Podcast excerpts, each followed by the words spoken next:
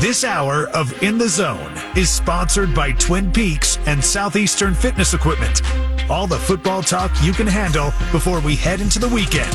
Let's kick things off with a man who needs no introduction. Milton slips attack, dodges outside, and scores. Mackenzie Milton.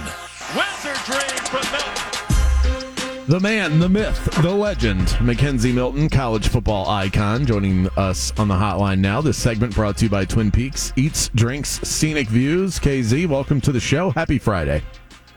Happy Aloha Friday, brother. How you doing? I'm doing good. I have about 18 things that I want to get to you, and I uh, get to with you, and I have like nine minutes to do it. So I'm gonna. All right, let's do it. All right. So if you wanna, you can keep keep these as short and sweet as you want. Pop, popcorn style. There you go.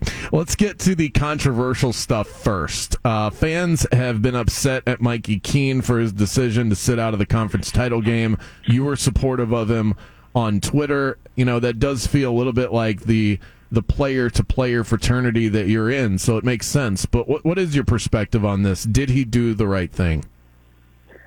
Um, I think only he can he can say that. You know what I mean? He's he's the only one living his life, and he's the only one in his shoes. Um, personally, I understand the decision he made. Um, I don't know what was going on behind the scenes because I'm not in the locker room anymore. So I don't know if there's, you know, an agreement not to burn his shirt and whatnot. But having said that, whenever his number was called while he was here, the kid balled out. So I tip my cap to him. He beat Florida last year. Really, I think he was probably the biggest reason we were in that game anyway. So to me, he gave everything he could for the program, and you know he had to make a business decision. And nowadays in college football, these these athletes have a little more leverage. So you know, I'm grateful for him that he came through this program and did what he did. Do you think that he could look back and regret it though? You know, where you he can go and I don't know what I, I have no idea what he's chasing. Only, only, only time will tell. You know, Yeah. I, I think it's just one of those things. Um, you know, if he plays in it, he's only got two more years to play. What if he goes somewhere and has to learn the system for a year and sits out? Then he only has one to play. So I think, like I said, he's the only one living his life. All my interactions, he's a great kid. So I, I really have nothing negative to say about him because I think he's he's done his he's done his part as a knight, and you know I think he just saw the writing on the wall that he's he's probably never going to be the, the guy in a Gus Malzahn offense. But you know when he had his opportunities, he did extremely well. So this kind of is what it is, man. the uh, transfer portal has been really difficult to keep up with. How disappointed were you to see that Ryan O'Keefe put his name in there? Um, I think it's just this day and age, man. It's, I wasn't surprised or anything like that, you know. Um, Ryan's like a little brother to me. It's it's just one of those things, you know. I I don't know if he was upset that he didn't get as much touches as he might like. I I really had zero conversations with him going into that, but you know, I think it's I think it's just the new norm in college football. Do you think there? I mean, there's good and bad to everything in life. Do you think the portal does more harm or good to college football as a whole? Um, I think in totality, I think it puts, I think it puts both schools and coaches and and players in a tough spot because I think you know for the select few, it provides an opportunity to go get paid just in today's in today's day and age with NIL and and the portal. But I also think it puts kids in a bad spot where you know they have a scholarship and they put their name in the portal and they burn ties at the university they're currently at, and they don't have a spot to to end up on the back end, and then now they have no tuition paid for, and then what? So I think I think in totality, you know, there's got to be some there's got to be some grounds like just with the scholarships. If a guy puts his name in the portal, does that mean his scholarship's still honored and and whatnot? I think it's I think that's the part that there's not enough talk about. Um, Yeah. I mean, some guys are getting paid. It's just in totality, most guys aren't, and most guys are just stuck in the portal. Uh, We're talking to Mackenzie Milton here on In the Zone. It's uh, it's such a difficult situation because I think players should have power over what it whatever it is they want to do. It is it's their life and they should have freedom to to do that. But also, I remember myself at that age, and I was awfully trigger happy with decisions. And I think sometimes when you have that sort of structure to where you have to stay somewhere, it can create uh, you can create a better life for yourself, um, and maybe not even realize it at the time. But also, there's the other side of it of coaches making guys leave. You see Colorado in prime time, so- right, right. No, I mean Well, it, it takes rather have a on coach- yeah. it, take- it takes on many. Um, there, there's just it. There's so many different angles that you can take with something like this. I think back to when you started at UCF, and it, it did, the first year didn't go well. I mean, you've admitted on this show you were booed, and it's something that Yep. has stuck with you through the off season. Do you think you would have utilized the transfer portal after your first year at UCF if it was as prevalent? Um, I don't know. I don't know if anybody would have wanted me. Probably not. Probably not. Would you? Probably not. Would you have been aware? Were you aware of that at the time? Were you like, uh, I really hope they stick with me because right now, you know, it's not looking so good. I mean, it's it shows self awareness. Uh, it it, um, I have even more respect for you hearing uh, that sort of answer come from you. Well, I mean, they're bringing in like I think at the time coming out of my freshman year, they were bringing in three three high school kids. So they weren't doing it through the portal; they're doing it in high school. But you know, I won the job in fall camp, and then obviously the rest is history. So you mentioned Deion Sanders. He accepted the job with Colorado. Do you find that as random as I do? And how do you think he'll do there? Um, yeah, that's interesting to me. I thought USF was pretty close. You know, they put out a tweet, and obviously nothing happened. Um, I don't think it's super random, but I think he's going to succeed there. I don't see. I think he'll have a lot of success in the Pac-12, especially with USC and UCLA leaving. Um, he'll get a lot of talent. It's just, you know, talent only gets you so far, and then you got to be able to put up schemes and whatnot. I haven't watched a lot of Jackson State, in all honesty, but I'm excited to see what you know him and his his son playing starting quarterback is going to do.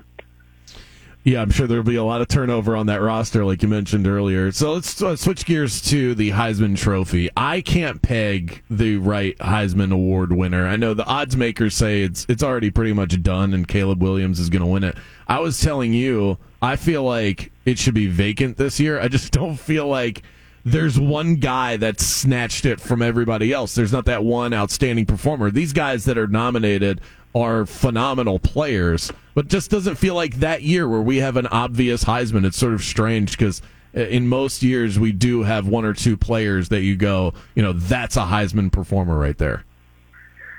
Nah, I agree 100%. Um, I mean, Caleb Williams had a spectacular year. Um, but I think Hendon Hooker, to me, if if anybody's kind of been deserving of it, it's probably him. Just with the moments that he's had. Obviously, you know he's he's hurt now, going on to the NFL draft. But I think Hendon Hooker has probably been the most most outstanding and you know best storyline to me. So if I'd give it to anybody, it'd be him. But but you're right, man. There hasn't been one guy that's just ran away with it.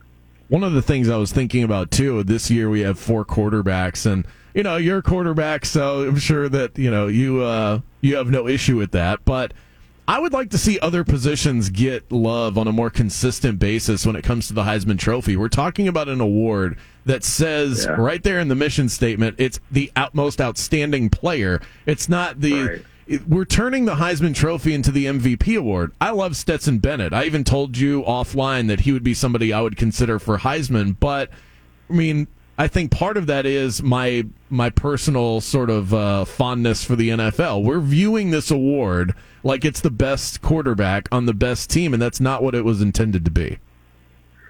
No, I agree 100%. I think there's no reason that the running back from Michigan shouldn't be there. I think back to, I think it's 2016 where Houston beat, um, they beat both Louisville and uh, Oklahoma when Baker and and uh, Lamar went back-to-back Heisman's. Ed Oliver was the best player in the country, and to me, like guys like that should be getting more recognition. Like guys that are just dominant at their position, like the Will Andersons of the world. Obviously, he was there last year, but um, no, I agree 100%. All right, let's chat about the college football playoff. We've got that set. Are you happy with the four that we have? Uh, we've got No. you know. Why don't? No, why- I'm not. Is it TCU? Is that the one that sticks with you? Yeah, I think TCU is the main one. Um, to me, I don't know, man. The play calling on the on the half yard line, one the spot was bad too. Like, I don't know why you don't go quarterback sneak back to back plays. And then three, you can't tell me that they're a better team than Alabama when healthy. Um, I just you match them up, you put you put the ball down. I don't know. Alabama's two losses, like one's a two pointer at. I mean, we talked about this. One's a two point conversion at the end of the LSU game. And, you know, if their kicker makes a kick, they're Bryce Young's winning the Heisman. So I don't know, man. It's uh, it's time to expand. Uh, t- to me, if they had it expanded this year, it, it could really be anybody that wins it. Um, and I think we've seen that throughout the, the course of the regular season. It's, it's time to expand. It's been time to expand for a long time. Is it isn't it weird how long it, we have this long gap between when the when the playoff is set to when you actually play? Yeah. I feel like that would mess with me as a player. You've got a month off in between games, and then all of a sudden you're playing the most important game of your season. Yeah, I think to me they should do bowl games the week after conference championships, and then the playoff starts either that week or the following week. If I if I were to call it, but I don't know. I just I don't understand why you'd wait, you know, 25 days to play a six and six bowl game. TV ratings, okay, I got you, but Yeah. I mean these kids want to go home, spend some time with family. Yeah, clearly that's not the uh, that's that's not up top of the priority list of those that are scheduling these games. And then we have, and then the games, the, the, the college football playoff games are on New Year's Eve. So now I've got to I've got to decide between uh, you know the the typical Kravitz routine um, of watching Dick Clark's Rockin' Eve or Georgia Ohio State. You know, this is a tough call. this is Man, I don't know how, how many teams do you think they should expand to? Well, they're go- they're already going to expand to twelve. I I was in favor of six. That was my original thought. Six. Um, but if they're going to go to twelve, that's fine. I don't think they should go any further than that because I think things get pretty. Uh, I mean, it's just pointless. Like you go beyond twelve, and what are we doing? So I think if you made it to twelve, you've got the six qualifiers with the conference champions, and then uh, and then the six at large bids. I just think we need to be careful with that too, because keep in mind, if Purdue would have beat Michigan and we were in a world where there was expansion, we would have had Purdue in the college football playoff. Who needs that? I don't need that. you know. Watch that. Exactly. This segment has been brought to you by Twin Peaks. Stop by, grab yourself a gift card for that sports fan in your life. Mackenzie Milton, always a blast. Enjoy the weekend, my friend. Have a great weekend, bro. So, cold locks of the week coming your way next.